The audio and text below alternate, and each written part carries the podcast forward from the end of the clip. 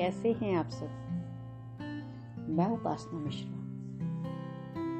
सबसे पहले तो आप सभी को इस नए साल की जो आया है, उसकी बहुत सारी शुभकामनाएँ।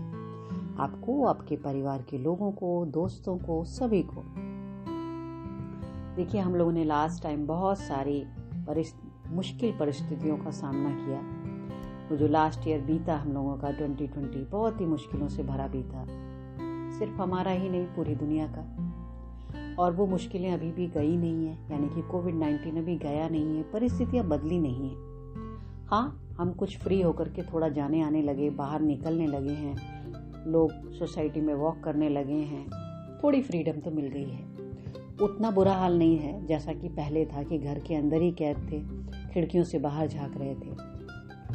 और एक खुशखबरी तो इस साल ने हम लोगों को मोदी जी ने दी है, वो ये कि भाई कोविड 19 की वैक्सीन आ गई है। दो वैक्सीन आई हैं, जो बहुत जल्द मार्केट में अवेलेबल होंगी। दो से तीन महीने लगेंगे। पहले कुछ खास लोगों को वैक्सीन लगाई जाएगी। उसके बाद हम सभी लोगों को मिलने लगेगी। हम लोगों को भी लगाई जाएगी। नॉर्मल लोगों को थोड़े कम पैसों में मिलेगी और गरीब लोगों को फ्री लगाई जाएगी।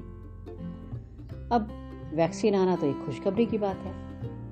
कम से कम इतना तो होगा कि कोई व्यक्ति अगर कोविड से संक्रमित है तो उसका इलाज किया जा सकता है, उसे बचाया जा सकता है। है ना, खुशी की बात? तो हम लोग भारतवासी अपने उन वैज्ञानिकों को धन्यवाद करेंगे जिन्होंने इस वैक्सीन को बनाया।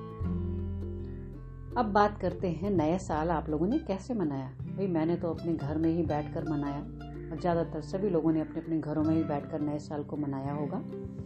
मैंने भी मनाया और मैंने अपने पुराने दिनों को याद किया। जब मैं सर्दियों के दिनों में रजाई में बैठ के मूंगफली खाते थे, टीवी के प्रोग्राम देखते हुए गुरदास मान, जगजीत सिंह गुलाम अली, इन सब के टीवी में प्रोग्राम आते थे। रंगारंग कार्यक्रम देख करके कितना मज़ा आता था। फिर मम्मी का बारह बजे हम लोगों को मिठाई खिलाना, गुलाब जामुन, घर की ही बनी हुई मिठाई, खाना एक दूसरे एक दूसरे को शुभकामनाएँ देना।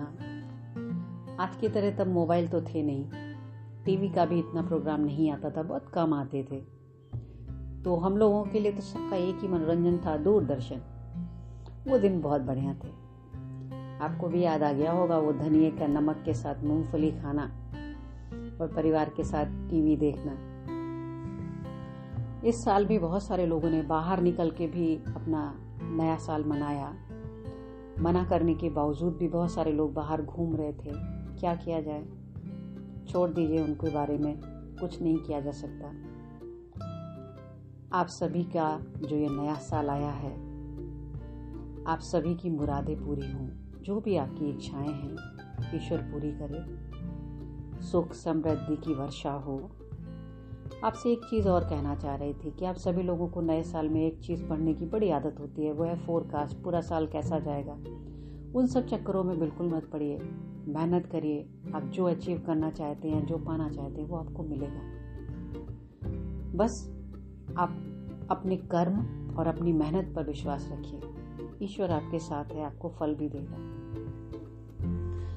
अब हम सभी लोगों के लिए यह साल अच्छा हो जो लास्ट ईयर की हम लोगों ने दस साल दस महीने जो मुश्किलें उठाई, उसकी भरपाई भी इस साल अगर हो जाए और खुशियाँ दुगनी, चौगनी मात्रा में आए तो मैं कहूँगी लोग बहुत खुश हो जाएँगे। तो आप सभी अपना ख्याल रखिए, इस नए साल में नए नए संकल्प लीजिए, नए कार्य कीजिए, जैसे जल्दी उठिए, भगवान को याद करिए, योगा एक्सरसाइज कीजिए अनहेल्दी ना खाइए जब ये सारी चीज़ें करेंगे तो आपके लिए तीन सौ पैंसठ दिन साल के शुभ होंगे।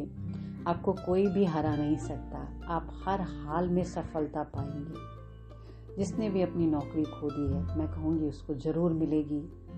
बस अपनी मेहनत पर ध्यान दीजिए। अच्छा समय भी आएगा। जैसे वो निकल गया और अब खुशखबरी, ये सब चीज़ें चल रही हैं, वैक्सीन आ गई है, वैसे आगे भी सब कुछ अच्छा होगा। तो सकारात्मक रहें पॉजिटिव रहें, खुश रहें, अपना ख्याल रखें, हम फिर मिलेंगे और ढेर सारी बातें करेंगे। Thank you